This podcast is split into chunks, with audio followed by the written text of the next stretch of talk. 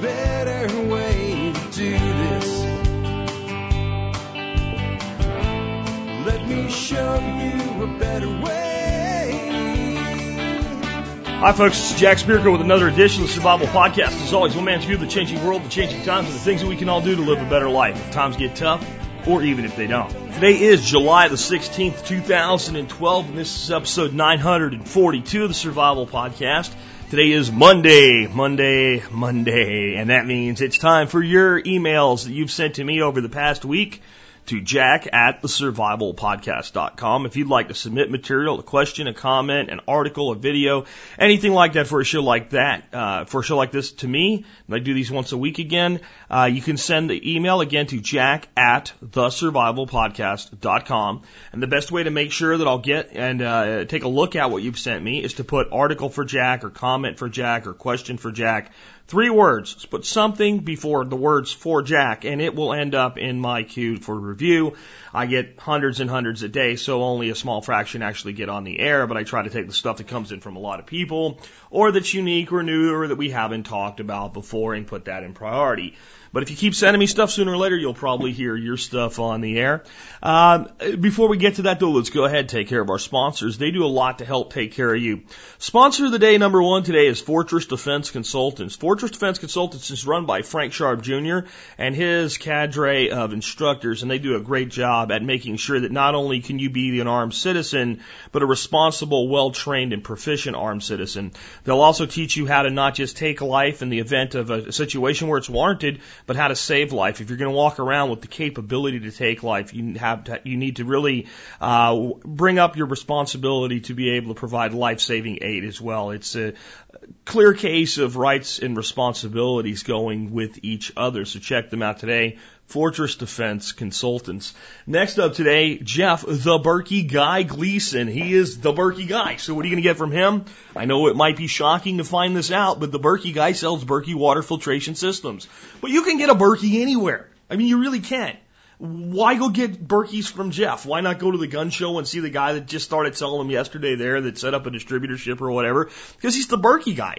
I mean, why would you go to anybody but the Berkey guy when the Berkey guy's right there waiting for you? And the Berkey guy supported the show that you listen to now for over three and a half years. And the Berkey guy constantly takes care of customers. I just got an email uh, that I was copied on uh, that was sent to Jeff because they people ordered a couple of the sport Berkeys and they were packaged in an envelope and the post office damaged them.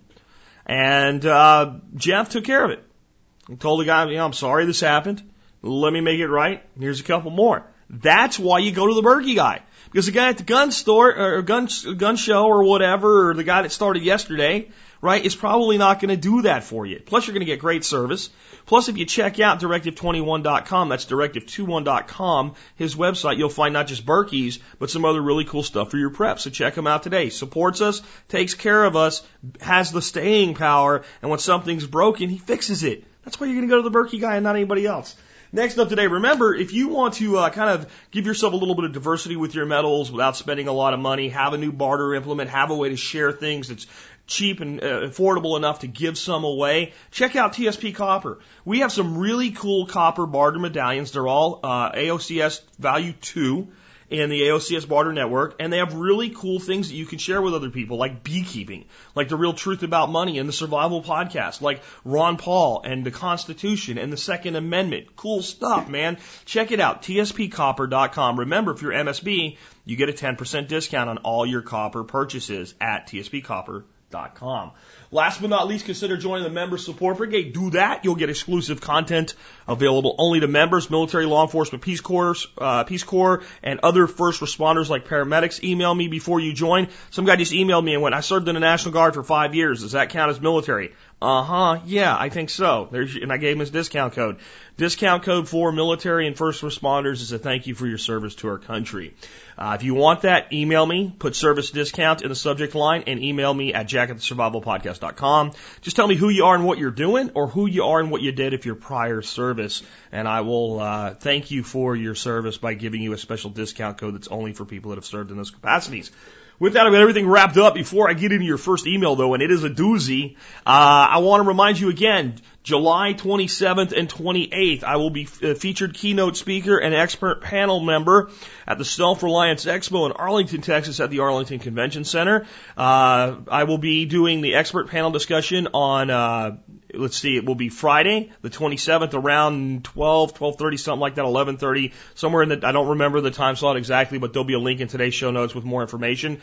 And then on Saturday, I'll be the keynote speaker, kickoff speaker, first guy going up uh, to talk about 12 planks of modern survivalism. And if you're a TSP listener, you can get in early, a half hour early, meet me Meet Jackie Clay. Meet Marjorie Wildcraft. Meet Doc Bones. Meet Nurse Amy. By the way, those of you who don't know Jackie Clay is, she is a longtime columnist for Backwoods Home Magazine. She's been helping people get ready and prepare and be self-reliant for I don't know how long, honestly, but I know I was reading Backwoods Home at least 15 years ago, if not longer, and Jackie Clay was writing for them back then. So she's done a lot to help people. She'd be a cool lady for you guys to meet. And I set that up for you with the Self-Reliance Expo. You guys get in the door early, uh, and you come on in, you get a seat so you can get a good seat for my presentation. You get to meet these other cool people and you get to hang out with each other when everybody else is still waiting to get in.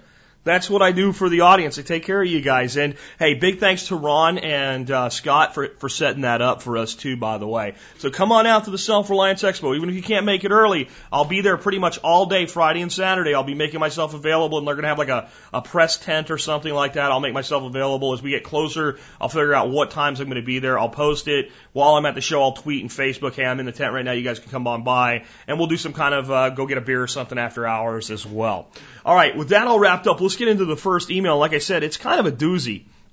This comes to me from Adam, and Adam says, "Here's an article about turning turning part of Honduras into a libertarian community. This seems more like uh, more of an attainable goal than building a platform in the ocean. It also sounds similar to what the Chinese want to do in Idaho without the communism. How do you think the Honduran people will feel about this?" And it's an article called "Free Cities: Honduras Shrugged. I guess they're playing off Atlas Shrugged. Let me read a little bit of it to you. Um, disgusted by an increasingly invasive state, America's most capable entrepreneurs retreat to Galt's Gulch, a libertarian commune. That was the theme of Ayn Rand's magnum opus, Atlas Shrugged, a sacred text for libertarians ever since it was published in 1957. Actually, creating such an enclave has been a dream of many fans of small government, or none at all. Several have had a try at it, but their efforts have always ended in disaster. See the table below. So uh, there's a table there you can look at. I'm not going to read it on air. But I'll continue on with the article. And there's some stuff up there like the Atlantis Project, uh, Free State Project, which I don't think has ended in disaster. In fact, I sponsor them instead of them sponsoring me because I believe in what they're doing. They just haven't gotten to where they're going yet. Freedom Ship, some other stuff uh, Republic of Minerva. Anyway, back to the article. Now, for the first time, libertarians have a real chance to implement their ideas. In addition to a big special development region, the Honduran government intends to approve two smaller zones. And two libertarian leaning startups have already signed a preliminary memorandum of understanding with the Honduran government to develop them. One firm goes by the name of Future Cities Development Corporation. It was co-founded by Patri Friedman, a grandson of Milton Friedman and Nobel laureate in economics, and until recently executive director of the Seasteading Institute, a group producing research on how to build ocean-based communes. Uh, the other is uh, called Grupo Ciudades Libres, Libris, Free Cities Group, and it's the brainchild of Michael Strong and Kevin Lyons, two entrepreneurs and libertarian activists. Both share a purpose to build free cities Last April, all three spoke at a conference organized by Universidad uh, Francisco Marroquin, a libertarian outfit in Guatemala. In September, they and Gonzalo Ibochan, I butchered that guy's name as best I can do. Uh, the university's president launched Free Cities Institute, a think tank to foster the cause. So you can read the rest of the article if you want to. It's quite long, so I'll cut off there. But I want to give you my thoughts on this. Number one, I can actually see a lot of South American, Central American nations snapping to this idea. Imagine if you were a, a country like Honduras, and Honduras is got some stuff going for it, but it's got a lot going against it. It's a tough country to live in. Even people that are considered okay off or, or fairly well off live way below the standard that you would expect to live in America with a, a poverty level income. It's it's tough. There's a lot of places with no services. Uh, there's not really a good understanding of agriculture other than a few banana plantations.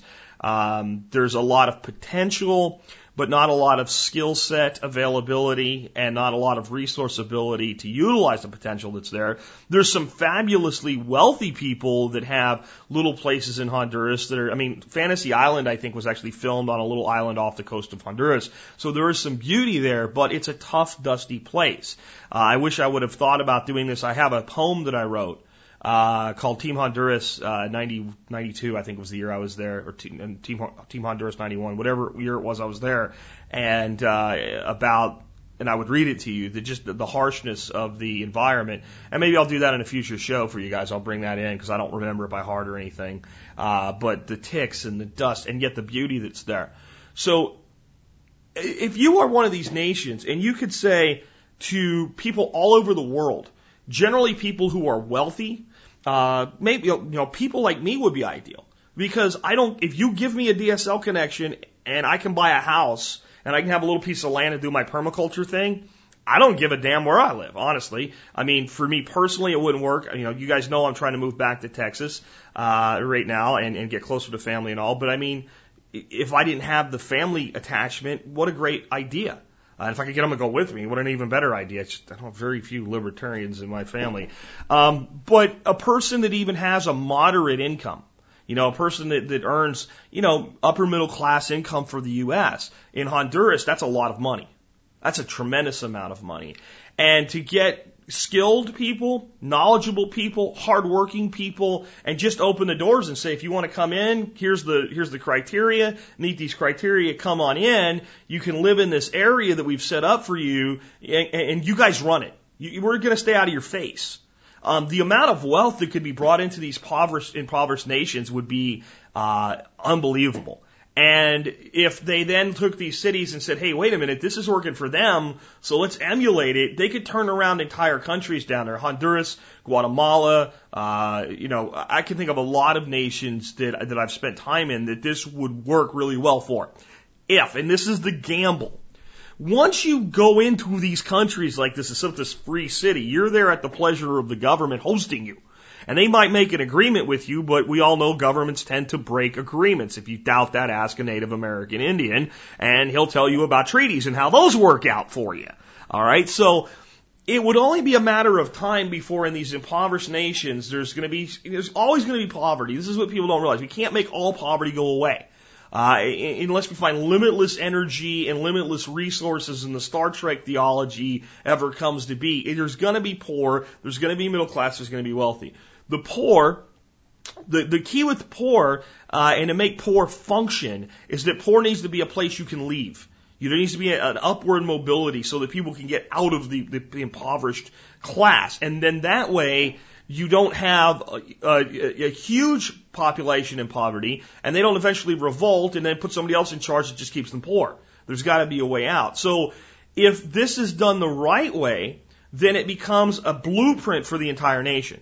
If it's not done that way, if it's done completely in isolation, so instead of like sending representatives or hiring locals to do certain things, being part of the community but having your own autonomy, kind of being like a mini state within a, with a larger state, almost like a, a federation, right? Or a confederation agreement between the host nation and the little island republic that's inside of it. Um, if that's done that way, you can spread this and you can make these country, countries extremely, extremely successful. If it's done in isolation, it's only a matter of time before the little pockets become very, very successful. They have lots of stuff and lots of money and lots of wealth, and all the poor people in the nation go, Where's the stuff we were promised? And they end up taking you over and you know nationalizing free you know freehonduras.com or whatever all the place is going to be called. So I think it's it's it's you know it has to be gone into from a perspective of yes we want the liberty and freedom and, and we want you to leave us alone and as long as we're not you know you know burning babies at the stake or something we want you to stay the hell out of our business. Uh, and let this be the libertarian community that you're promising us, but we won't do it in isolation. We'll share what works with us what works for us with you. We'll let your citizens come in here and, and, and, and get jobs and even become members of the community as long as they meet the criteria as being able to take care of themselves. So there'll be no welfare in here, but there'll be a promotion of the welfare of the, of the state. Got it? right? Remember that? Promote the general, where did I hear promote the general welfare, not provide welfare for? Where did I hear that? You know where I heard that. So I think this is awesome. Now, how would the people of Honduras feel about it? From my interaction with the people of Honduras, which was for six months and was 20 some years ago, I think that they would welcome it. I know that when I was there serving in the military, that we had great relations with the native people and they were some of the most hardworking people that just want an opportunity to make something happen that I've ever seen in my life. So I think there's a tremendous opportunity with something like this, but will it be realized? I don't know. And I think that if I were doing this, I would be going to every freaking country that would make a good landing spot, and I'd be making the countries compete with each other. So I could bring them in, man. I can bring them in. I can make this happen. Who's going to give us the biggest piece of land, the most autonomy, the most protection from the outside, make it the easiest for people to come here? Let us come up with screening criteria. As long as they're not criminals, you know, we want people to be able to get a passport, come here, and get basically residency off bat. Where they, because here's the thing: if you want people to come put down roots, they got to know they're able to stay there. Um, I think that it would be absolutely outstanding, and I think that only uh, you know, only another nation today can stand up and do this. It's kind of what people are trying to do with New Hampshire, but they're trying to take the whole state. I think if uh, if I wanted to do this domestically, I'd pick a county. I would pick a county. I'd pick a sparsely populated county.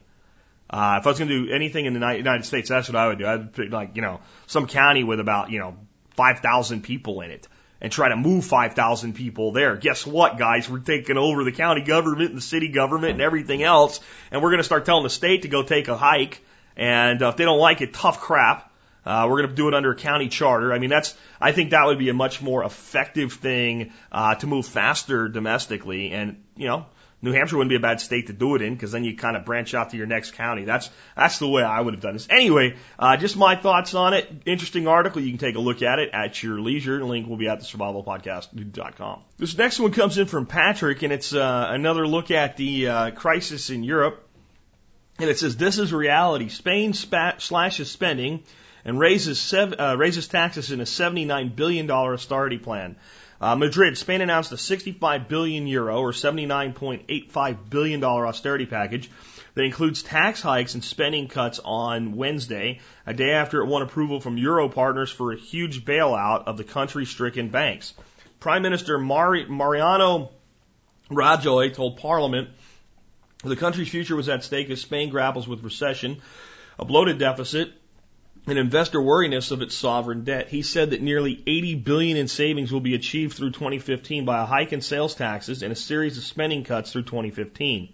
Quote, we are living in a crucial moment which will determine our future and that of our families, that of our youth, and that of our, and of our, and our welfare state. Of our welfare state. Well, that's a great mentality to be in. It. This is reality. There is no other and we have to get out of this hole and we have to do it as soon as possible and there is no room for fantasies or uh, off the cuff improvisations because there is no choice, he added. Spain's unemployment rate is more than 24% overall and 50% for young people. What motivates us is the 5 million people out of work, the BBC News quoted Rajoy saying, as saying.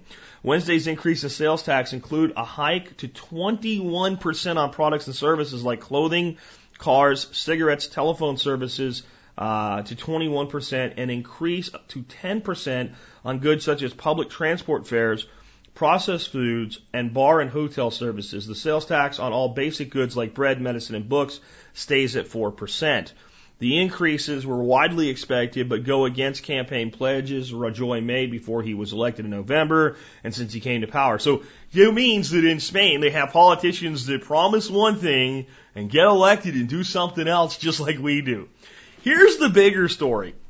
On the front page of this story on World News, uh, on NBCNews.com, right, there is a, a Spanish lady that looks pretty roughed up. Her hair's all frazzled. She's got blood in her face. She looks very angry and very upset. And this is what the caption reads. An injured, injured protester shouts as she is detained by riot police during clashes between supporters of Spanish coal miners and riot police in Madrid on Wednesday. So this is what basically here's the bigger lesson. When the government cuts benefits, people get pissed off and go to the streets and start burning shit down, breaking shit, smashing shit. They just generally go freaking nuts. So this is your future. Okay, this is the future of America right here. There will come a day, there will come a day when you'll hear a giant pop, right? It'll be like pop. And you'll go, what was that? It will be the collective heads being pulled out of collective asses all over the United States of America at the same time. Pop! And that will be the head comes out of the ass. They're no longer completely an ass hat. And they'll look at the numbers and go, huh, we're screwed. We've got to do the same things being done elsewhere in the world. We've got to cut benefits. We've got to increase taxes. Now, do we have to increase taxes? No, but that's what they'll do. That's what they'll do. What they have to do is cut spending. We're taxed enough. If you would only spend what you tax us and only do what you can do with what you have, you would be able to balance the budget freaking tomorrow. Yes, some people who do nothing for a living would actually have to get up off their ass and do something. No, we wouldn't take away the actual safety nets because people that are actually incapable of working would be able to still be provided for. If we look at all the people being given shit and say who can and who can't, the can't pile is much bigger than the can but doesn't want to pile. That's reality. But there's so, that's such a small piece. See, they always do this with austerity. They cut the, what they call benefits. And again, I don't think we should call most things the government does for people a benefit. A benefit's something you're entitled to that you've earned. If you work your ass off and you collect Social Security to me, that is, okay, that's a benefit. Right? Because you paid in, you get what you paid in back plus what you were promised, which is some interest. You've earned it. It's a benefit. Being given unemployment is a benefit. You work your ass off and it runs out. It's insurance, right? Being on welfare, getting free government this and government that and a free phone and all this other crap that they give people and all food stamps and all. These are not benefits. These are gifts taken at gunpoint from your fellow taxpayers. So they'll go there first. And they'll cut the stuff that, they'll actually cut the benefits rather than the taxpayer provided gifts at gunpoint. They'll cut Social Security. They'll cut Medicare. They'll cut Medicaid. They'll cut the things that people actually uh, earned first, and, and then they'll leave most of the stuff that's being taken away, and they'll call it the only thing we can do. Where we can look at, you want to make some cuts? I know this is going to sound anti-American, but it's not. Look at the Department of Defense. See, if we cut defense spending by 50%, cut it in half, oh my God, we'd still be spending more than any nation on the planet on defense so there's, you know, a little bit of money. There's a little bit of money that we could, you know, use to pay down debt and balance our books. And we don't have to cut it by 50%. I'm just making a point with that. We could cut it by 20% tomorrow just by cutting waste out and certain things that we don't really need to be doing. We do not need multi-billion dollar aircraft carriers to fight terrorists in the mountains of Afghanistan. We really do not. It's not what we need to be able to do that and we can make a case whether we should be doing that in the first place. It's not to be. It's it, this is your future right now. All you have to do is look at Greece and Spain and Italy. Pay attention to what's going on over there. Watch how it evolves, and you're going to get it here, but it's going to be worse because we have a bigger entitlement attitude in this country, a much bigger one. We have a lot more guns and crime and violence and street gangs and thugs, right? And there will be much bigger rioting here when this stuff happens. So this is part of what we need to be prepared for for our future. And people in Europe are getting it. I just saw a story on RT today, on Russia Today. And uh, it's not up on their site yet where I can uh, play it for you on the air. It's only a couple of minutes. I wanted to play it for you, but again, they don't have it up yet. Uh, but here's the deal: um, what they're what they have going on over there is people starting to do what we're doing moving out into the country, setting up alternative energy, storing up food, becoming prepared for an economic collapse. There was a guy in Austria today doing it. I thought it was a really cool story. Uh, hopefully they'll put it up on the site and I'll be able to play it for you guys on the air in the future. Uh, let's take another one. I've been talking a lot lately about something called downward class migration. And it's something that I think a lot of people misunderstand. I did a whole video on it. I'll put a link to that video up today so you can get a better understanding of it so I don't have to go deep into it today and we can get the show done in a reasonable amount of time. Uh, but what downward class migration is the basics of it is not people falling from the middle class to the lower middle class or from the upper middle class to the middle class or from the middle class to the you know the the the, the poverty class or what have you it's the entire class structure falling And this article, and I told you that the media would start to catch on to this when I started talking about it over a year ago, that it would be next year or two. They would, and as usual, Jack's right about something like this. Um, here's the, the headline: Most Americans earn more than their parents, but a third, only a third, rise in income class. Study says. The overwhelming majority of Americans still make more money than their parents, but upward mobility is elusive for many, particularly for African Americans, those without a college degree, according to a new study released Monday. They always put that in there, college degree. Bullshit! I know plenty of people with college degrees waiting tables. I mean, just uh, you just want to smack these people, but they they are speaking mostly the truth here. So while 84% of Americans earn more than their parents, about a third moved up between income classes during the past four decades, according to a new study from the Economic Mobility Project at, not, at the nonpartisan Pew Charitable Trust. 16% of all families surveys dropped from the income levels of their parents and blacks were more likely to be downwardly mobile than whites. While most Americans have more income earnings or wealth than their parents, it may not be enough to move them to a higher rung in the economic ladder, said Diana Elliott, the project's research manager. Among the most striking findings, the chances of moving from the bottom of the income spectrum to the very top is only about 4%. Well, that would stand to reason because there's only so many people that fit in the top. God, these people can't do math. A figure that suggests the American rags to riches story is more often found in Hollywood than in reality, the survey noted. Researchers parsed data from about 2,200 families participating in the University of Michigan's panel of study income dynamics, which has tracked the family income and wealth accumulated by a group of parents and their children from 1968 to 2009.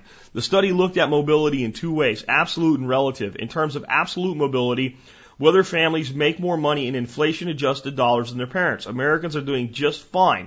In all, 84% are earning more than their parents, and half of them are accumulating greater wealth than their parents did at the same age, roughly in their 40s. But the study showed that Americans in the past 40 years have had a harder time moving up and down between income classes with what researchers have called the relative mobility. 43% of those rated raised by the bottom level of income earners were likely to be stuck at their, as there as adults, while 40% of the children from the highest earning families were likely to remain high earners themselves. So here's all the flaws with this. What they're saying is, number one, they're making more money than their parents, uh, even with inflation adjusted dollars, but yet they're staying as a middle class or an upper middle class or lower middle class, even though they're making more money with inflation adjustment. This is because the people that do these studies are retarded. They really are. And they don't understand something like the inflation number is a lie. Okay, there's your first little thing to stick in your formula to fix the output. The inflation number is a lie. And if you used actual inflation, inflation adjustment numbers, you would see that most of these people are actually making less money doing this, do, if they were doing the same type of work as their parents. So the ones that still are up a little bit from their parents, the guy was, dad was a plumber and this guy's a doctor. Well, no shit, he makes more money. Depending on what he's doing, who knows how much more he's really making. Like I said, my father in the 60s, late 60s, early 70s doing construction work and killing himself working overtime was making a salary better than most doctors at the time were making. Right now, he didn't make it all year round because in the winter they would get laid off and they collect unemployment and then they would go back to work. See, unemployment used to mean that too. This is this is how unemployment used to work. I know most people don't understand this that this is how it used to work. Uh, a company would have a whole bunch of people working and a, a slow time would come and they would lay them off and then the unemployment insurance that was purchased for them would be used to pay them a portion of their wages for a few months until work came back and then the same company that laid them off would actually call them back and they would go back and do their old job. And some people would expect this like once a year. Like there would be like January, February, you're going to get laid off. And, and it was just the way that it was. And, and that was, that model's gone. Right? And that's part of this whole thing. But the bigger issue here, and this is what these people still don't, they're starting to, they're, they're like on the trail now, but they can't see where the trail leads yet.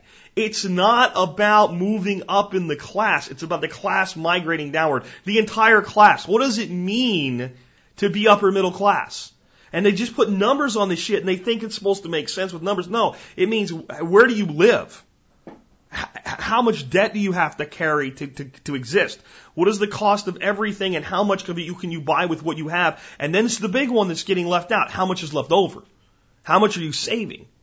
And when we start looking at this, we start to realize that even the people that have these income levels that we call upper middle class, they're, what, what that means is sliding downward. And every, all of them are sliding downward. Only the truly financial elite are solid. Even the, the wealthy, the affluent, and I'm talking about people that are worth, you know, a few million dollars or more, right? The, those people are even seeing what they, and they don't notice it as much because they're still so comfortable. And you probably have no sympathy for them. And I'm not telling you to have sympathy for them.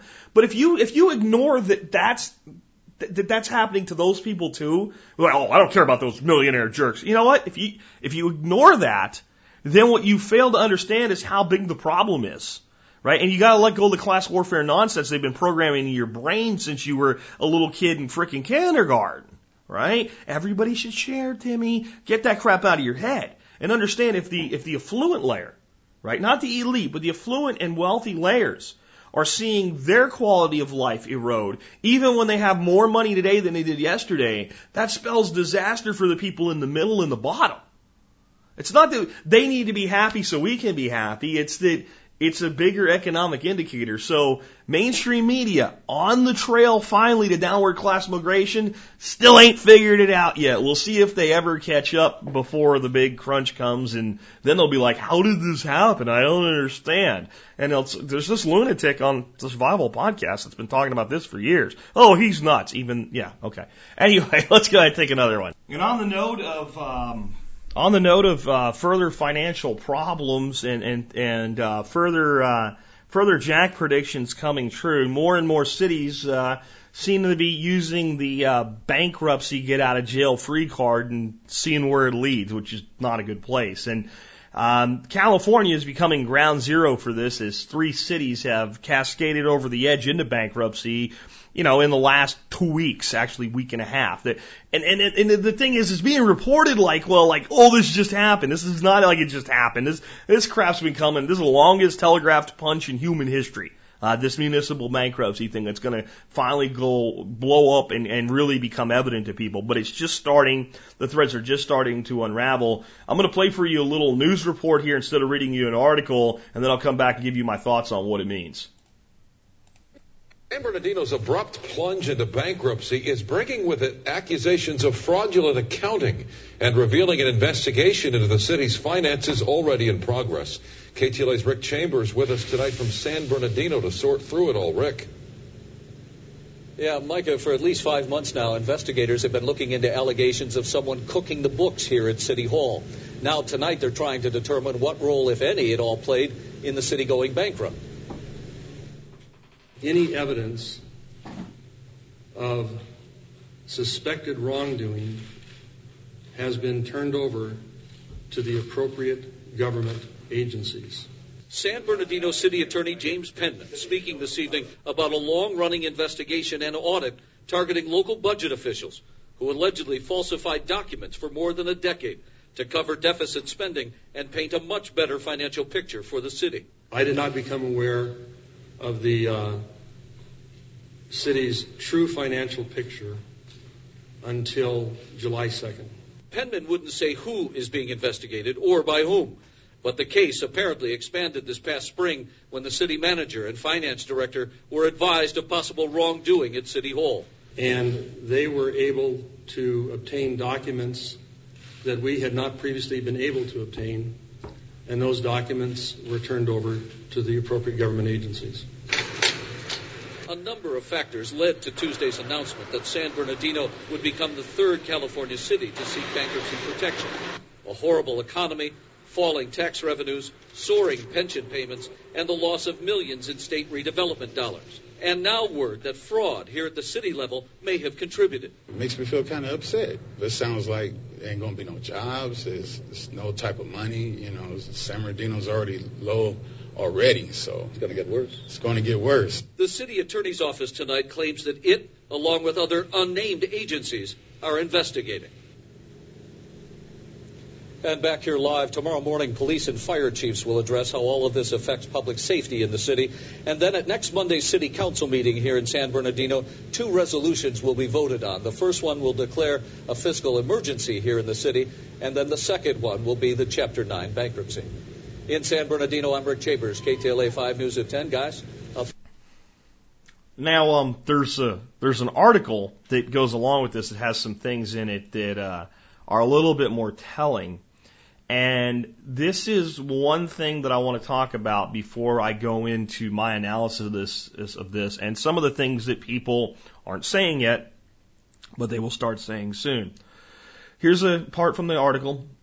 Quote, there are likely to be more in the future, meaning bankruptcies, but it's hard to know since a lot of struggling cities may manage to work things out, said Michael Coleman, a fiscal policy advisor for California League of Cities. Quote, some cities may not go into a bankruptcy, but they may dissolve. They may cease to exist, end quote. Okay. Before I get into the Jack analysis of the audio that you heard, let's talk about this idea. Some cities may just say, screw it, we're done. Okay, you know what that means? That means that there is no city, there's no more municipality, everything just goes away and dissolves. And you go, how, how does does that even work? I mean, you just can't like the city's not going to be gone. It's not like these somebody's going to come in and just take all the buildings away and mow it flat, and could happen, but that's probably not what they mean here, and it's not. Here's what would happen: the larger municipal areas nearby would just absorb it, or it would be broke, or new towns would be formed, kind of like a breakup of like a, a country where it goes off and creates city states. Like maybe the city that used to be, you know, really big is now becomes four or five small towns uh, as people put it back together. But all the people that were expecting pensions and retirements and all from that, gone, no more. Who does law enforcement? Figure it out, guys. See, this is the real world. This is the real freaking world. This is not magical Disney make believe bullshit that they feed you that there'll always be somebody there to fix things for you and there'll always be a bailout. No, this is reality. Now, here's the bigger thing, and this is the thing no one's keying in on yet, but you trust Uncle Jack. You trust Uncle Jack here. It's going to get keyed in on, and it's going to lead to some dark places. What you found out here shockingly, the city people running the government of the city of San Bernardino and the financial side of it specifically lied about the financial realities inside the city. They lied, and then all of a sudden the financial reality came to the surface, and oh shit, we're out of money. Hmm. You know what that's going to make people start doing? I wonder if any other city would do such a thing. Or is it just those evil jerks in San Bernardino? People are going to start looking. People are going to start asking questions. People that work for cities that are betting on a retirement that are only five years into it are going to start going, I want to know now because I've got the rest of my life to go do something else if this is not going to, I want to know. And a lot of the old timers are going to go, shut up, shut up, because they just want to stay long enough for them to start getting some of theirs, right? But it ain't going to work. The voices are going to start being heard. Who else is doing this? How did this work? How common is this book cooking practice? How many other people have done it? What other ways could this be done? And that is starting to pull the thread. Now, the other thing that's going on here is you saw three cities go,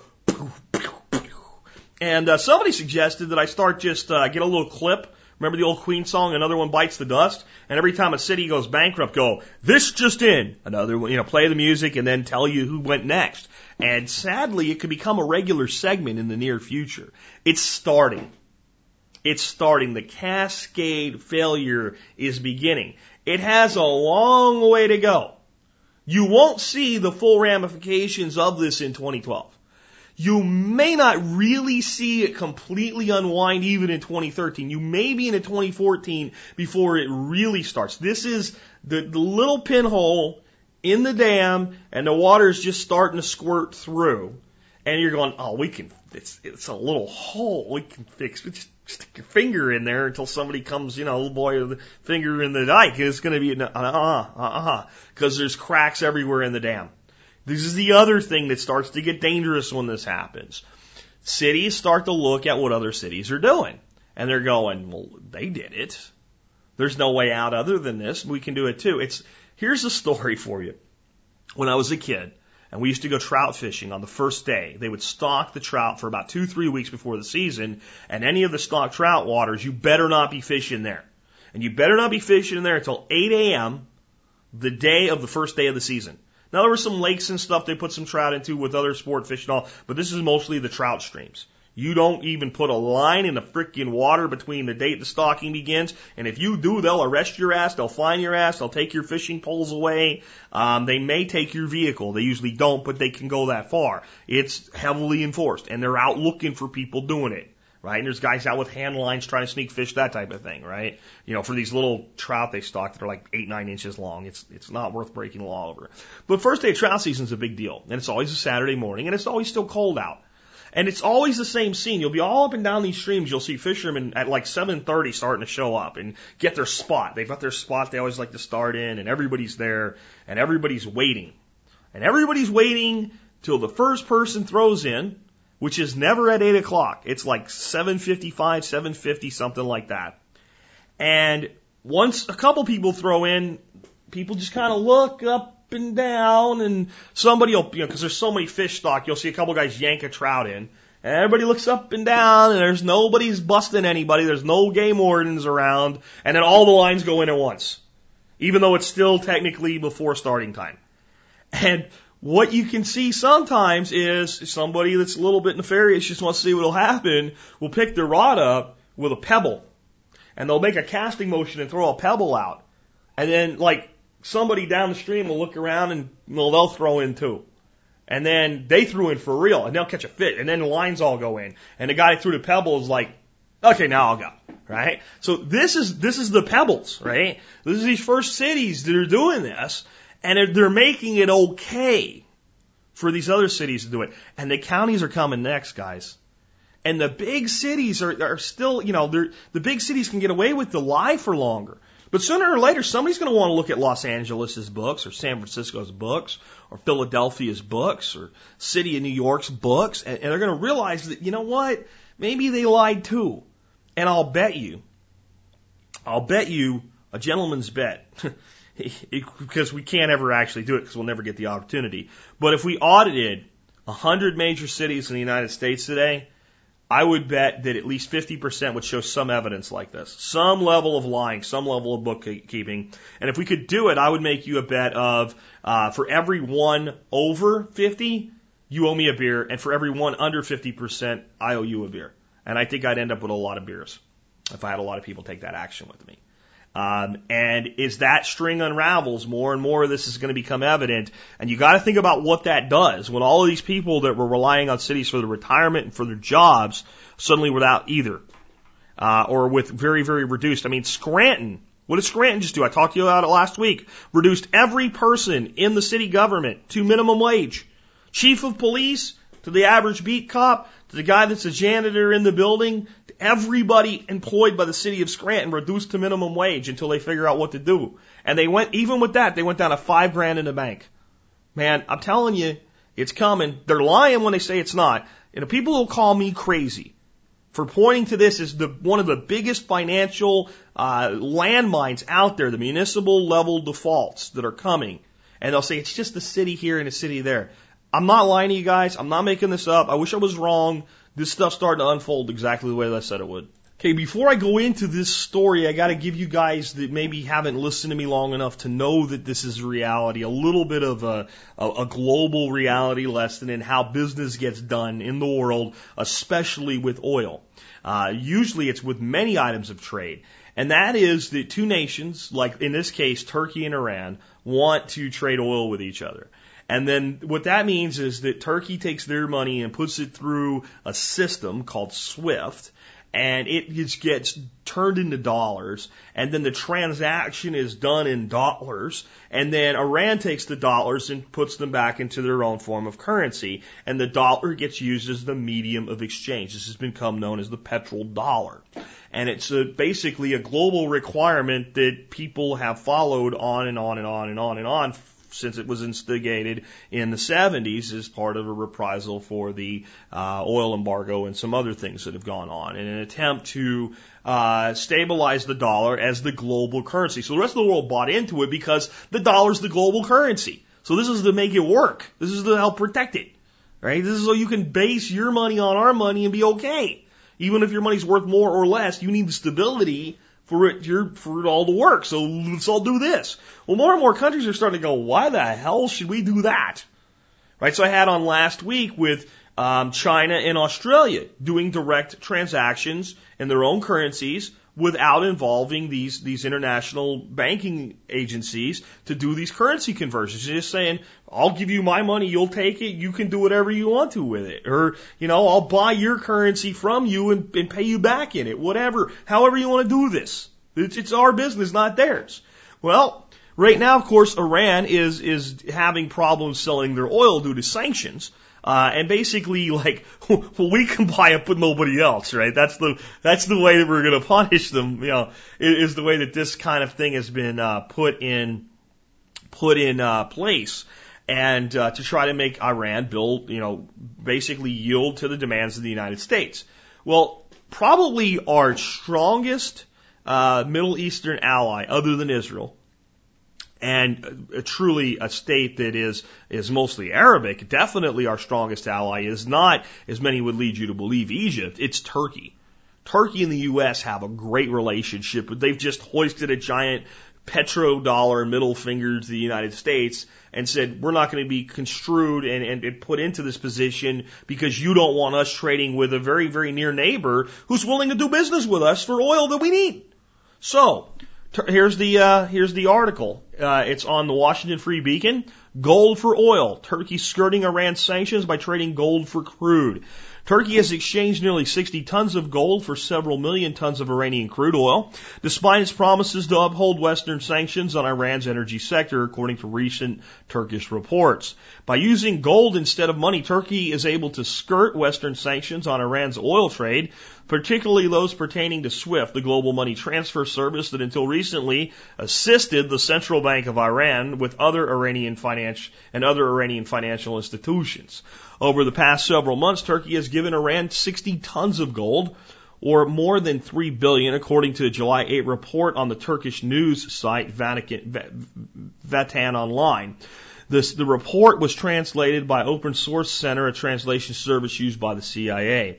The exchange raises questions about the Obama administration's decision to grant Turkey a temporary waiver exempting it from U.S. sanctions to Iran, according to foreign policy experts and those on Capitol Hill who speculate the revelation could spur Congress to pass a new round of Iran sanctions to prevent such trades. Quote, the idea that Turkey needs a waiver for more time to disconnect itself from Iranian oil trade is ludicrous, said Michael Rubin, a former Pentagon advisor on Iran and Iraq. Turkey is playing Obama for a fool. You can read the rest of the article if you want to. I ended there because I don't think it's real hard to play Obama for a fool, honestly. Turn the teleprompter off and he can do it for himself.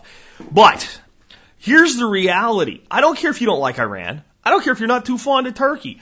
Who is the United States of America to tell two other countries what they can and can't buy from each other, especially if it's not something dangerous? This isn't somebody selling somebody a nuke here. This is one country buying another country's oil. And you get all the geopolitics of this as you want to, and it comes down to the case of, well, we can make a big case for why we want it that way, but do we get to decide? And what we need to realize here, for, to understand the, the, the, the gravity of this nation's economic future, is that we've run the world as a big ass monetary bully, specifically since about 1969. Uh, we have we have basically bullied the world into doing business in our currency, and if they're doing business in our currency, it's easy for us to control things and to prevent trades and to, to say who gets to deal with who and how much they get to spend. And more and more countries are saying we we don't really need you. We don't. And I told you guys very, very early in the show, very, not this show, very early in the history of this show, back in 2008, that we weren't going down then. The ship was going to stay afloat because the rest of the world was tethered to the USS USS. Right? They're, they're, they were tethered to our ship. The USS United States of America, if it went down in 2008, would literally have drugged the entire world down economically with it and that this was a wake up call with what we did and how bad we screwed it up and how bad our debt was running away, that all these nations would start to look over at us and go, yeah, uh, that day is coming to an end. And we need to cut the rope. And we can't just cut the rope because right now in many instances they're pulling us along right? This is not the Gulfstream driving the ship. The USS USA is actually a pretty powerful ship and it's getting us to go certain places. And even though it's slowed down, it's got a hole in the side of it, hit an iceberg. It's not going down right now and we need to get in there and help bail Okay, because we got to keep this ship moving and afloat long enough to buy enough time to figure out how to go forward economically without relying on those idiots who did this anymore. And then now they're looking at Europe and going, you guys are pretty freaking, in fact, you're dumber than they are. You're crashing your ship faster than the, so the USS Euro is going down faster than the USS Dollar. So those are the two giant global ships. And the rest of the world has figured out that those ships are sinking and they're getting the tethers cut. And one thing they need to do to get that done is to start doing business with each other without needing us to get that business done. And that's exactly what you're seeing here. And again, you can take the geopolitics anywhere you want to. You can talk about how the Iranians are crazy and want to blow up the world or whatever you want to. But the reality is for about 50 years, the U.S. has been able to control trade between other nations that we really had no business putting our nose into simply because the trades were being done in dollars. And it's given us a massive economic advantage and a massive diplomatic advantage and a massive military advantage throughout the rest of the world. And the rest of the world has snapped to this and they're telling us to bugger off. And we're going to have to deal with the repercussions of that. Uh, let's take another one. Actually, before I go on, there's something else I need to say about this. It, it just kind of occurred to me, and it's uh, be an interesting example of nations playing chess while we play checkers once again. What if Iran and some other of these big oil producing Arabic countries that are pretty much tired of the U.S. telling them how to run their countries and, and getting in their face and threatening them with invasion whenever they do anything they don't like, um, and sometimes making good on the threat? What if uh, a block of them four or five got together and said, "Here's what we're going to do. We can't do this alone because they'll they'll come in and blow our shit up. So we need to do this as a block so that it's it's too complicated for them to come in and do this uh, any other way, and they're just going to have to accept reality. Uh, and what if like Russia joined this alliance because they produce a lot of oil? And what if these oil cartels got together and said, "We're not going to stop selling oil for dollars. You can." Pay for dollars, pay for oils with dollars if you'd like to, but We'll take gold and we'll give people that buy in gold a discount. Yep, we'll give you a discount.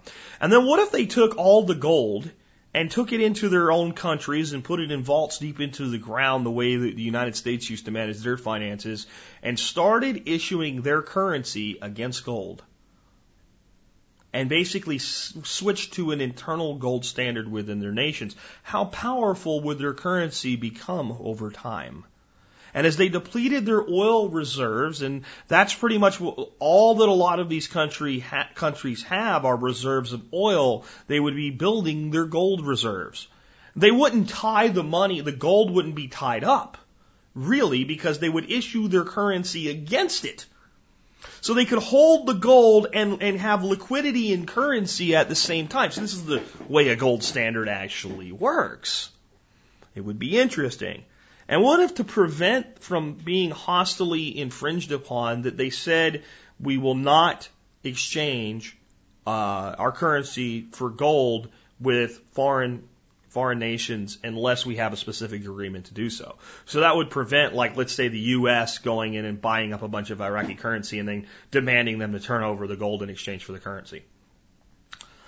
It could be an interesting situation, couldn't it? It could be a major tactical economic advantage, and really, what's to stop any of these major oil producers from doing it? What if Brazil, Venezuela, Russia uh, got on that bandwagon with a few large Middle Eastern nations? Well, that would really be a sticky wicket, as the British would say, wouldn't it? And it would be hard for you to say that they're doing anything improperly. Why can't I sell whatever I sell to whoever I want to for whatever I want to for any price that I want to? Isn't that the free market, America? Interesting, wouldn't it? And the more people that did it, the harder it would be for us to do something about. And what shape are we really in to do anything about it right now? That's another example of three dimensional chess while your ass clowns in DC lose games of checkers. Let's take another one. Well, this one here is just going to be a quick shout out to a guy named James from uh, Tennessee who actually came by our house and uh, broke bread with us. We had some uh, some adult beverages. We probably had one too many adult beverages together and uh, hung out. But he has a blog. I've actually seen his blog a couple times. He was kind of blown away that I've ever actually uh, read his blog. But he has a blog called Survival Punk And uh, he has an article that he put out this week, he sent me. And I thought I'd give him a quick shout out, just read his list off, and you can go there and read the uh, his justification for his choices. But uh, it's called the Top 10 Paleo Food for Storage. Uh, number 10, maple syrup. Number 9, sauerkraut. Uh, number 8, uh, lard. Number 7, salami. Uh, number 6, salt cured meats in general. Number 5, salt. Number 4, coconut oil. Number 3, honey. Uh, number 2, biltong. And number 1, uh, pemmican. And I think I would actually agree with pemmican over biltong because pemmican has large amounts of fat and some carbohydrate going on, where biltong is primarily just a protein source with a little bit of fat. So I think I would, with from a survival standpoint, uh, not necessarily a taste standpoint, but a survival standpoint, put pemmican at number one over uh, biltong myself. I think my list might look a little different. I think we could come up with a really kick-ass paleo prepper list if we work on it together, guys. But he also has a bonus. Bonus uh, is I have a special bonus for you. You should be storing tequila as a hard liquor. It has no expiration date. You can make delicious NorCal margaritas, disinfect wounds, or use it for barter. People are always willing to pay for a drink when times are tough. That's my paleo friendly 10 plus 1 list. So I'll put a link in today's show notes so you can go uh, check out James's blog and uh, maybe leave him a comment, let him know that you heard about him on TSP and uh, ask him how, how good Jack's NorCal margaritas are because I make some pretty damn good ones. Uh, let's take another one. So I've been getting Selco from the Balkans, uh, shit at the fan school email uh, stuff since I had him on air.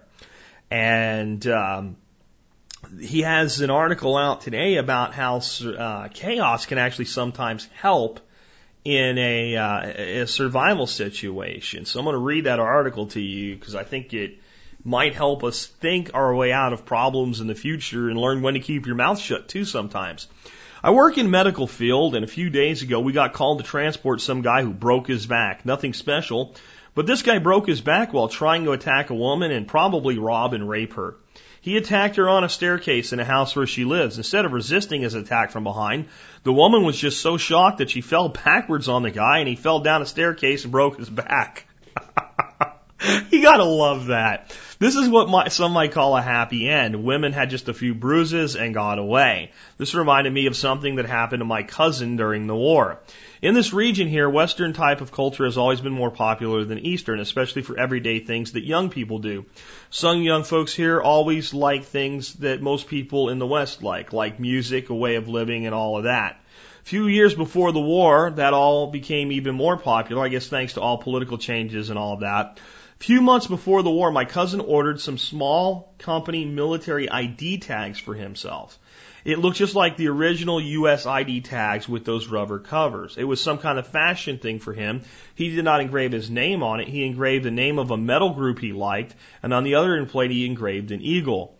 He was all into music and guitars and long hair and all that. Important thing to mention is the Army and armies here did not have ID tags, even if they had, it looked completely different. It was a small one, one small metal plate inside of the plate were name, unit numbers, etc. One small piece of paper, kind of thin plastic paper that was waterproof. In the first month when everything was still confusing and when all kinds of people were in the street, some tried to run and hide somewhere, others tried to take whatever they can in the chaos. He found himself trying to run from his apartment to a safe place and a house. All kinds of different armed groups were in the streets, some on barricades, some running through the city doing raids. They stopped him and a bunch of other guys on one checkpoint and immediately started to beat them and search them for valuable things. One guy pointed a pistol towards him and started to search him by ripping his pockets on his shirt. He said later in the first moments that he was scared to death and went completely numb and was paralyzed, and that probably saved his life. The guy who searched him saw the ID tags. He started to yell at him. The conversation, as he can remember, went something like this. Gang member number one. What the F is this, you idiot? Are you belonging to some group slapping him? Cousin, no response. Gang member one, I'll blow your head off if you don't answer me. Cousin, still no response. Gang member two, what do you have there? White, gold, silver? Just take it from him. Gang member number one, no, it's something else, and he's playing deaf. Gang member number two, let me see. Shit, maybe he's French. I think he is on French. Uh, on that moment, my cousin realized that he needs to keep his mouth closed, not only because of fear. Gang member two, creator, spelling from the ID tags, K-R-E-A-T-O-R. Is your name creator? Yelling at him in a local language. In background, my cousin hears a few shots. He did not turn his head to check who was shot or why. Gang member number two, anybody here speak French? Asking other group members. Cousin said luckily the guys looked like they could barely speak their own language. Most of the time they just yell and grunt and moan like a bunch of apes. Gang member number one yelling, UN newspapers, BBC, Payne, reporter. Okay, just leave the idiot. We do not want any troubles. Gang member number one, go, go, you can go, waving his hands on my cousin. Uh, gang member number three, maybe he could write a story about us and our group. Gang member two, shut up, you idiot. My cousin just slowly moved away from them. After about 100 meters, he started to run. He said one of the guys said to him a few times, nice, nice in English, probably trying to say to him that he can go, but probably the words were the only English he knew. I asked him why he did not start to speak English because I knew that he knows some basic English. He said, in that moment, I forgot how to speak my own language, not to mention English. Not to mention that had he in the back, he, he had in the back of his pocket some documents that clearly stated he's a local, uh, he's local. Guys just uh, did not make it to his pocket. The survival lesson from these stories is that when we are outnumbered or clearly in a weaker position, it often helps by introducing more chaos and confusion. The woman did not plan to fall backwards on the guy, but was just shocked. And then because of falling, the cards were mixed new. She could not, she could have gotten hurt or the attacker, but luckily the attacker got hurt more. Same with my cousin. He did not plan for this, but having this ID, he made straightforward situation for the gang members more confusing. It's hard to unkill someone, so he was let go because they did not know how to react to the situation.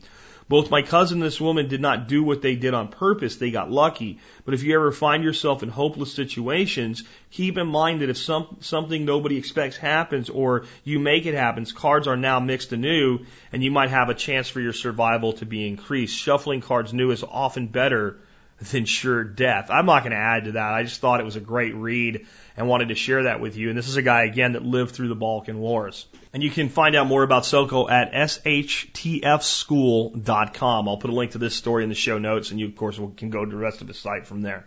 You've probably heard people say over the last year or two, as the stock market has come back quite a bit, that the Fed has purchased the bull market.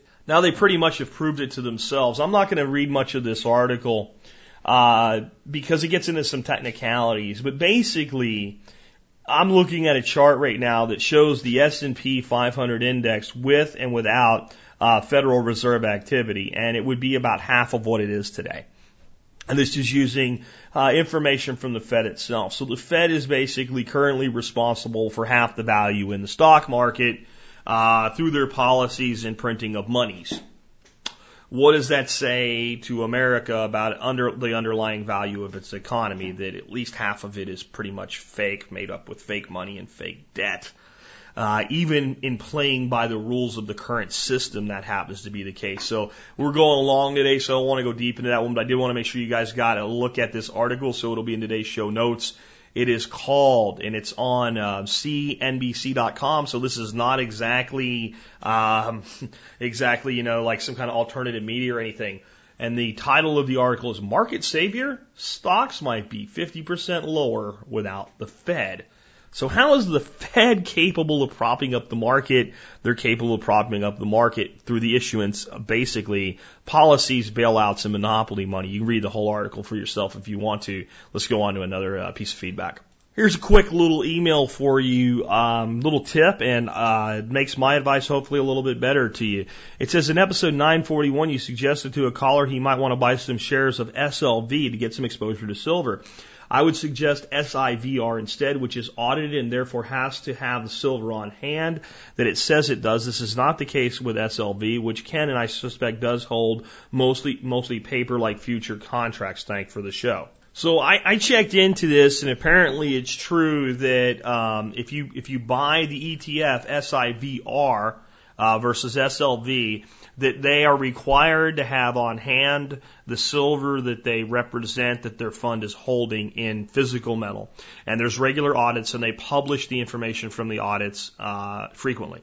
So other than taking physical delivery of the metal, this is probably the safest way that you could play the silver market. Let me say a little bit about ETFs and silver. I don't like silver ETFs. I don't like gold ETFs. I don't like ETFs in general uh, for most people unless they really understand the investment. Okay, um, but this is the place I see for silver and gold ETFs.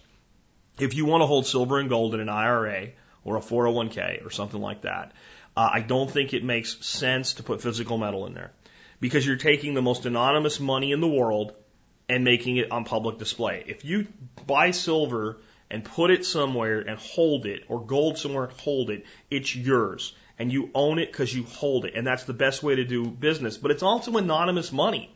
There's no paper trail really. There's no, no one can say, you know, we know you have X bars of silver. It's, it's yours. And it can be exchanged and it can be exchanged anonymously. And it has a lot of a lot of advantages because it's anonymous wealth. So if you're going to hold money on display to everybody and their mother in the federal government, uh, in the state government, in the local government, in the financial lending institutions, going through all that trouble to hold physical metal doesn't make a lot of sense to me. And to me, it doesn't matter if it's physical or not if you can't put your hands on it. And holding silver and gold in an IRA, you can't keep it in your house and hold it in an IRA. It doesn't work that way. So with these funds, if there's a big spike in the market, unlike the clumsy nature of trading physical metal for profit versus holding it as insurance long term, with the transaction fees and spot price and all, all you have to do is put a sell order in and it's sold. And if it drops after a spike and you knew it was a spike and you want to buy it back, buy. It's that simple. And that's why I think it makes more sense. I never liked SLV, but I thought it was the best option. It turns out it's not. SIVR, smaller, audited, holds the metal, not just paper contracts. If you want to play silver in the ETF world, check them out. Again, SIVR is the ticker on there. I'm not suggesting you go buy it. I'm saying if you're going to go the ETF route with silver, that it's a better, safer play, uh, you know, eh, from being in some kind of unable to deliver situation or something like SLV could be.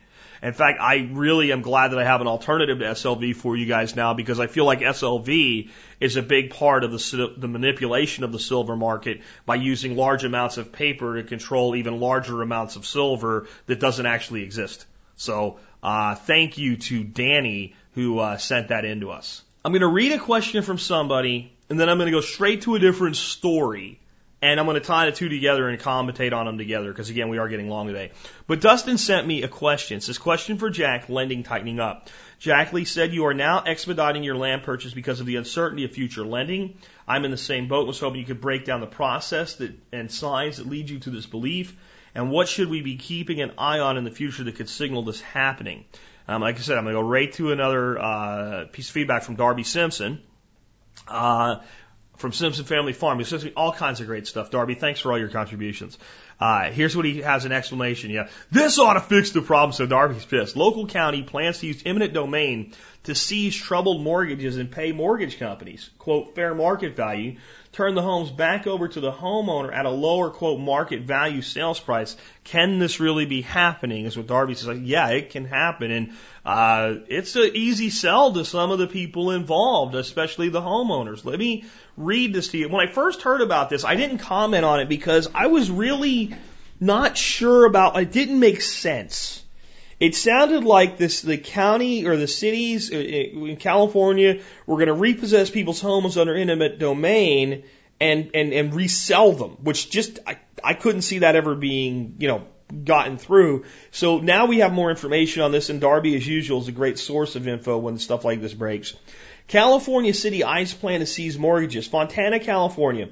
In the foreclosed, battered inland stretches of California, local government officials, desperate for change, are weighing a controversial but innovative way to fix troubled mortgages, condemn them. Officials from San Bernardino County and two other cities have formed a local agency to consider the plan. But investors who stand to lose money on their mortgage investments may have, to, have been quick to register their displeasure. Discussion of the idea is taking place in one in the epicenter of the housing crisis, a working class region east of LA where housing prices have plummeted. Last week, Last week brought another sharp reminder of the crisis when 210,000 strong city of San Bernardino struggling after shrunken home prices walloped local tax revenues announced it would seek back bankruptcy protection.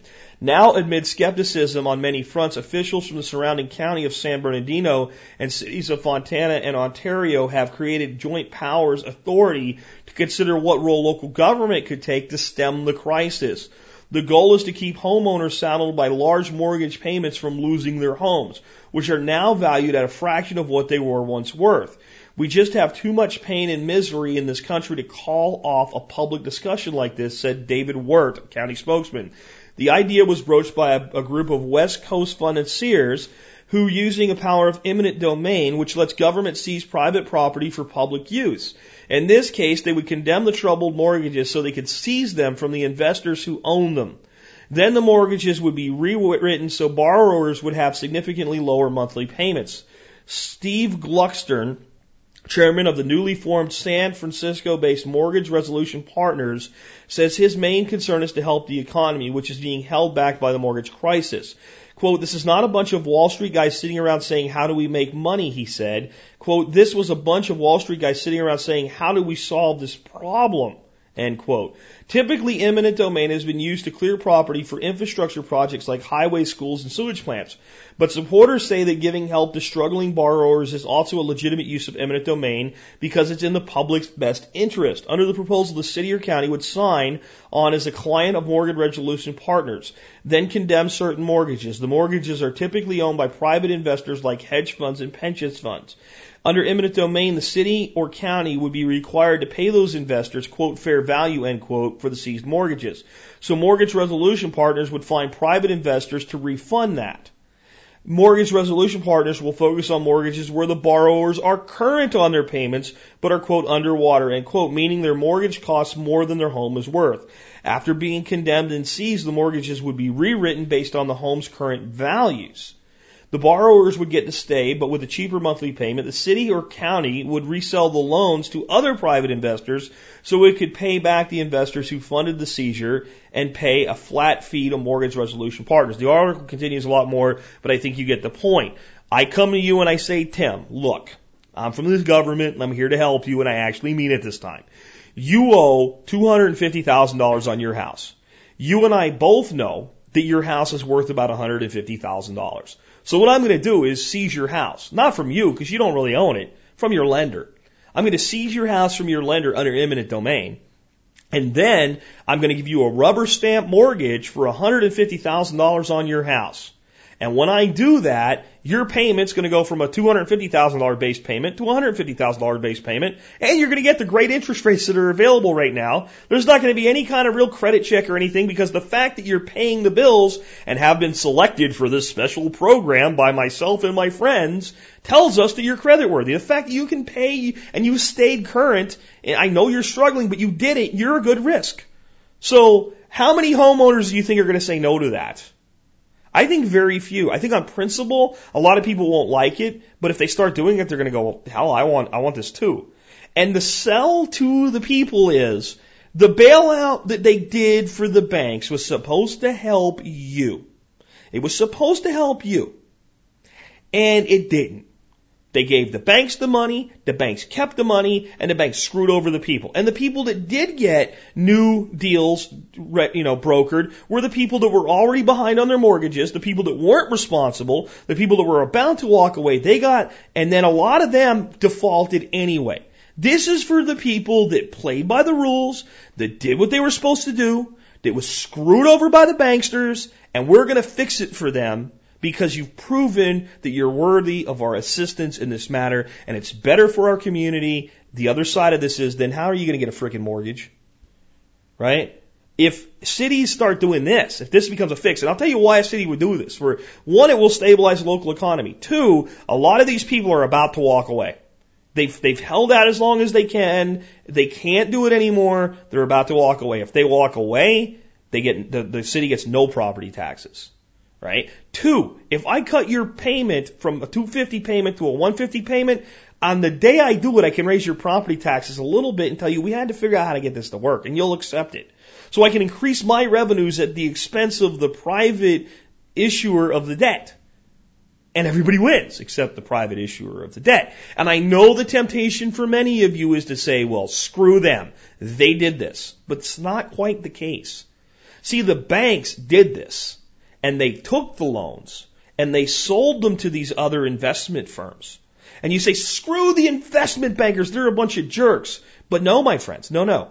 What you better understand is that many of the pension funds being held by the city people, we keep talking about bankruptcies, the, the government workers, many of their pensions, many of school teachers' pension, many a pension, many, many, many a pension all over the world is currently holding these mortgages and using them to pay their retirement funds. And you say, well, but they'll get paid. They'll get the paid the fair market value. Well, here's what's going to happen then if, if they go through with this. The crappiest, shittiest loans, all the toxic ones that are inside these vehicles, they're going to end up keeping those. And the government and this mortgage resolution part is going to go in and cherry pick the good risks. And you got to look at this one and go, this is wrong on its face. But we're also in a position where if cities are going to be going bankrupt, counties are going to be going bankrupt, we have to put some stability with this. And this is one that I am actually very conflicted about. The morality in me says there could be nothing more wrong than this. Absolutely. First of all, I, I'm opposed to eminent domain in the first place. But okay, this is like, let's say I'm opposed to you blowing your brains out, but I'm a surgeon and you blow your brains out and you have a good kidney I, I, I don't like that you blew your brains out, but the kidney's right there, and I got a guy laying on my table that's going to die, and I can take your kidney and put it in there. Even if you killed yourself so the guy had to have the kidney, I'm still going to put the kidney in. Because there's no reason for this guy to die. So eminent domain exists. And until we get rid of it, if something good comes from it, something good comes. But, the, the morality in me will not let go of this. You're thieving. You're stealing the best of what these people, and that's what you gotta understand. It's not nameless, faceless corporations. It's retirees and soon to be retirees whose cities, whose counties, whose unions were told these are good investments. What's better than real estate? And they bought these mortgages and they put them in the pension funds and now they can't sell them. And now that they've been completely beat up by that, these people want to come in and take out all the good and leave the bad. And you say, well, it's not all the good. It's a little part of California. If this works there, you watch city after city after city, county after county, state after state do the same thing. And look at the local politician. He's going to stand up and say to you, the Federal Reserve, the federal government promised to help you and they didn't help you. Texas will stand up. Dallas will stand up. Florida will stand up. We will do something about this. These people have parasited on you guys long enough. They have made their, their, their living off of your backs. They drove the market up. We want to help you. We are here to take care of our local cities, our local states, our local governments. This could become, and they'll be cutting their own throats. They'll be cutting their own throats. Because as more and more do it, more and more it will affect all of the stuff being held in these pension funds. And it's already toxic, but one, the stuff being held in the funds will be completely toxic. So there's, but to the other side of this, right? If, if I just want to save my county or my city or my state, if I just want to stabilize it for the coming disaster, does this help my city, my county, my state better than the fact that it's going to blow up anyway? It probably does. I'm not saying it's right. I'm not saying that they should do it.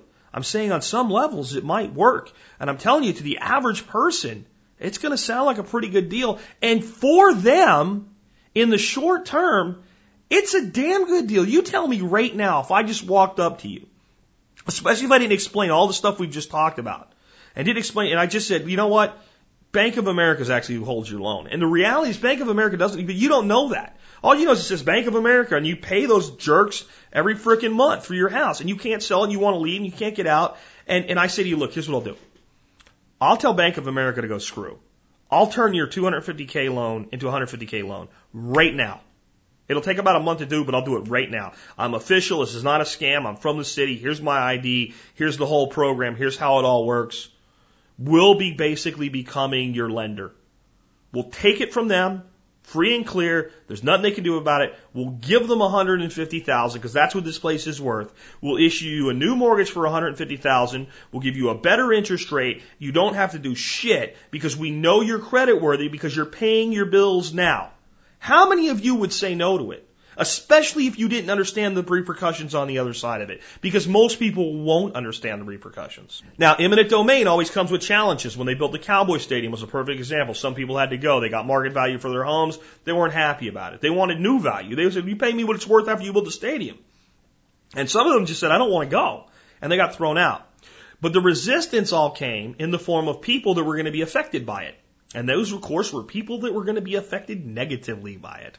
See, there was a sales tax increase of a half a percent for like two years to pay for the government subsidized thing. And there were people who had a moral objection to the government subsidizing. But there were people who had to leave and people that knew them. And there was a lot of resistance. And everywhere that eminent domain pops up, generally speaking, the people affected are the ones that live in there and have businesses at the place that are going to be thrown out. In this case, they use eminent domain and not throw those people out. How much noise do you think they're going to make about it? How many people are going to say, you know what, I know this isn't really a good thing morally, but shut up, Joe. Let them do this. You know we're screwed. And then the beauty of this for the homeowner is once you give me my loan, I can sell my house. That's what he's thinking. But again, if I'm a bank, how likely am I to loan money in San Bernardino if San Bernardino does this? Because I'm going to go, look, guys, if you, I, I, I can't do this because they might steal it. That's the, that's the objection. That's the objection, the, the, the mechanical objection. Now the reality is, okay, this is going to stabilize prices, so you won't have to worry about that. And we know you jerks sell your loans off to other people anyway. They'll say, hey, you're polluting the market. Uh, you guys can just roll them up. Depends on how, how this happens. Now, I have to tell you, as opposed to this as I am on moral principle, it is a much better plan than the bailouts and everything that they did in the past. Letting people already underwater get new rates and having the banks be able to foreclose houses and make money selling at a loss because of tax. It's actually a better plan than anything they've done. I still don't like it, but it may be coming soon to a town near you. And it may be part of the threads unraveling. So be on the lookout for this one. So how does that relate then to the original question by Dustin? Signs that lending might be tightening up. If governments start seizing mortgages, paying fair market value, reissuing their own mortgages through other private equity firms, it may become increasingly difficult for the person that's buying a new house to get a loan, especially a first time buyer.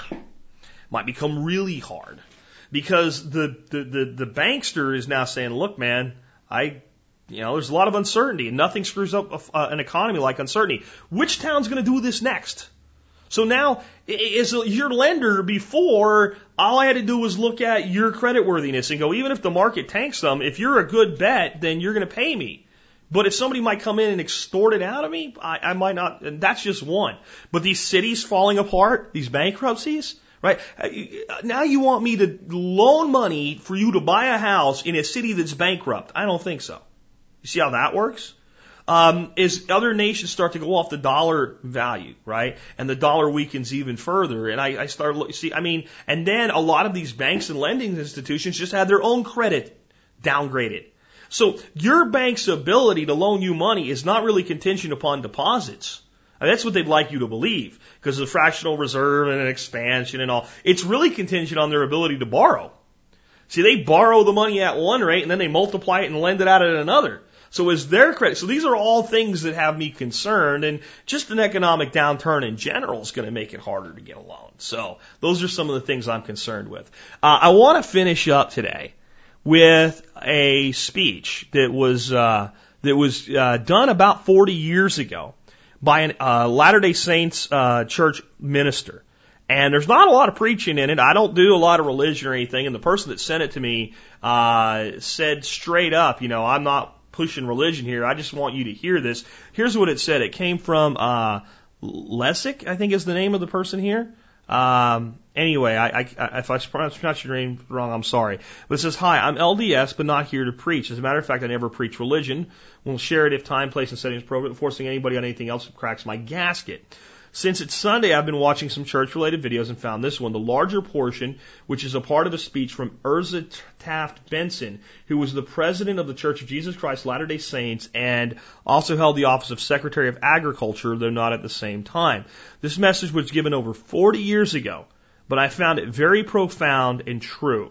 It mentions people like you who are willing to stand for freedom and truth, and there's a link on YouTube. I'm going to go ahead and play that for you now, and you'll see as much as things have changed, in many ways they've stayed the same, and all these things that are happening now aren't necessarily things that there was no way we could have seen coming.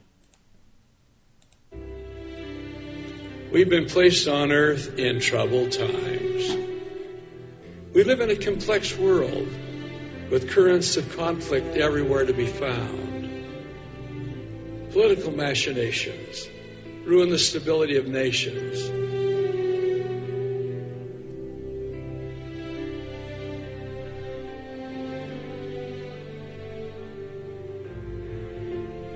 I speak to you as a fellow citizen of the United States of America, deeply concerned about the welfare of our beloved country.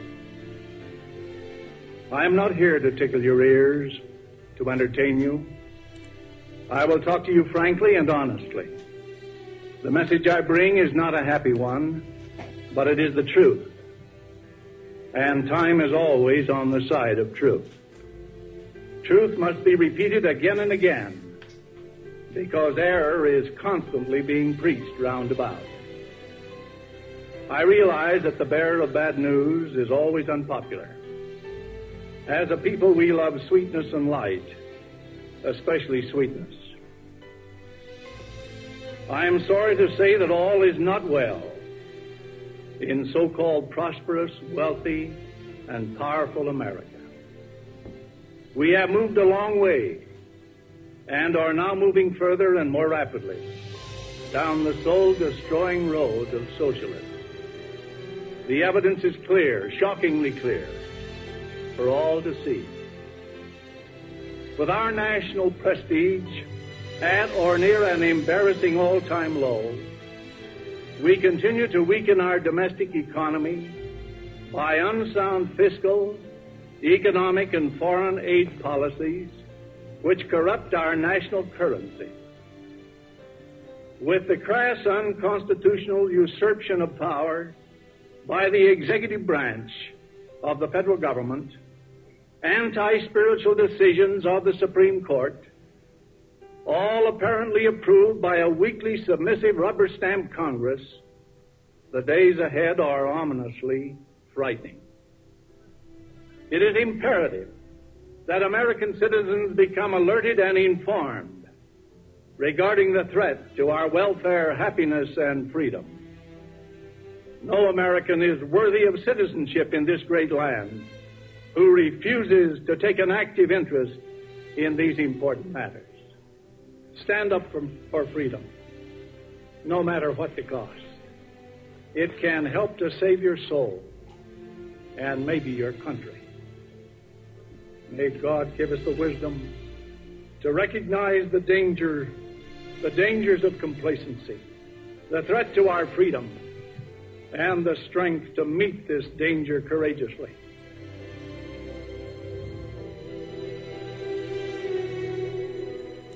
Uh, I think the bigger lesson here is that sometimes what somebody is warning you about is coming, but takes a long time to fully get to where they're actually telling you we're headed. You heard warnings about destroying the value of our currency, destroying the value of our prestige and ability to uh, have di- diplomatic influence, uh, and really that means being able to have influence in the world apart from force we still have a monopoly on force in the world, really, with some of what we're able to do. But we don't have a lot of influence just because we have goodwill influence or, or soft power, as it's called. You heard about the dangers of socialism and, and where it would lead a nation that once was proud and that the days ahead of us were dark. And this was in 1965. And for those of you that remember Reagan's morning in America and how things were, uh, you know, apparently better back then and the 90s booms and uh, some good times even fairly recently, it may seem like, well, this guy was maybe not right. He was dead on. Because as I've told you, this collapse, this economic disaster, this monetary event horizon, this this this disaster of uh, debt is not something that's happening now. It's something that's been happening for decades. And it really ramped up about 1970, 1971. And it really became evident in 75 when, when dollars were allowed to be spent on gold again and we saw the decoupling, uh, and the true damage that had been done by inflation between FDR and Richard Nixon that was hidden because of the gold window and the gold manipulation. And that means that the real current spiral was a very slow spiral inward. And if you haven't listened to my show on the monetary event horizon, you should go listen to that. Um, where times look bad and then good and bad and then good as you circle the event horizon as you head into oblivion and you at one day things are really bad and then you kind of come around the other side and the effects of gravity are a little different uh, and you, you got a long way to go till you go down the hole. But that spiral then started about five years after this man gave this speech. And there's some things that I'd like to drive home about what he said. I loved it when he said, you basically, you're not worthy of your citizenship if you won't pay attention to what's going on. And if you won't stand up and fight for freedom. I don't care who you vote for. I don't care if you vote. That's not what I mean when I say that. But standing, taking a stand for your own personal liberty is the number one thing that you can do today. And I think it is if you want to have value in your, your, your citizenship of this country or any other, then that citizenship comes at a cost. Rights come with concurrent responsibilities. And what I would challenge you today is to see where you can better exercise your responsibilities so that you can retain as many of the rights as you should have. I'm not saying you're not entitled to them. I'm not saying they shouldn't be there. Rights inherently are something you're entitled to by the fact that you exist. They're considered granted from your creator by the founding documents of your nation if you're an American. They're not subject to government interpretation. The government's been basically told hands off, yet they've put their hands on an awful lot. If we are to stop the erosion and stop losing more, then we have to take a stand, and if not here and if not now, then when and where I ask you. Will you leave it for your children to do, or will you do it for yourself today? So that they can look back as we've looked back at former generations and say, they showed us what to do. They were the example. Or will you be a missing link? Will you be a generation gap? And I'm speaking to those of you my age and much younger alike. I don't know how big the gap can be. It can be two or three generations. I'm calling for it to stop. I'm calling for us all to stand up and be self reliant. If we can do that, we can head off a lot of the disaster that's coming. It's still coming. We're still going to deal with it. But are we going to deal with it by making a deal with the devil himself? Who, who is the, the people? It's a metaphorical devil. Again, this is not religious. The people that did this are the ones that are going to offer you the deal when it falls apart. They're going to offer to come in and buy your house and give it back to you for less money. They're the ones that are going to do this crap. Or are you going to be able to stand up and have the moral integrity and fortitude to say, I'll look after myself, my family, and my community. Thank you. Please go away and bother somebody else. And if you can't go away nicely, we'll make you go away. Who will you be in this uncertain future? Will you leave the gap or will you be the example? And with that, this has been Jack Spirko with another edition of the Survival Podcast, helping you figure out how to live that better life if times get tough or even if they don't. Seeing our food these days, you know it's on our TVs. Sometimes we forget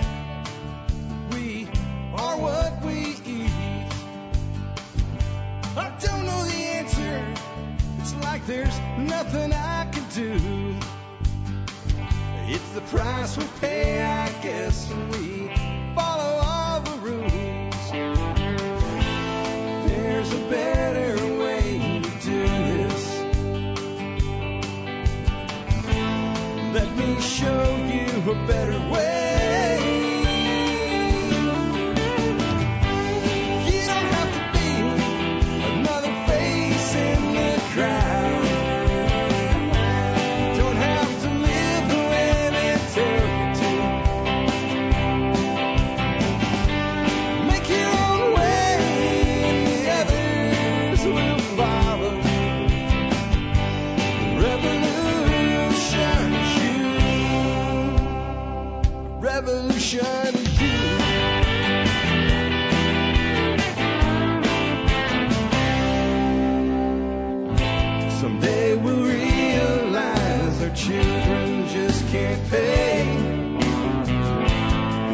tidy up their cares.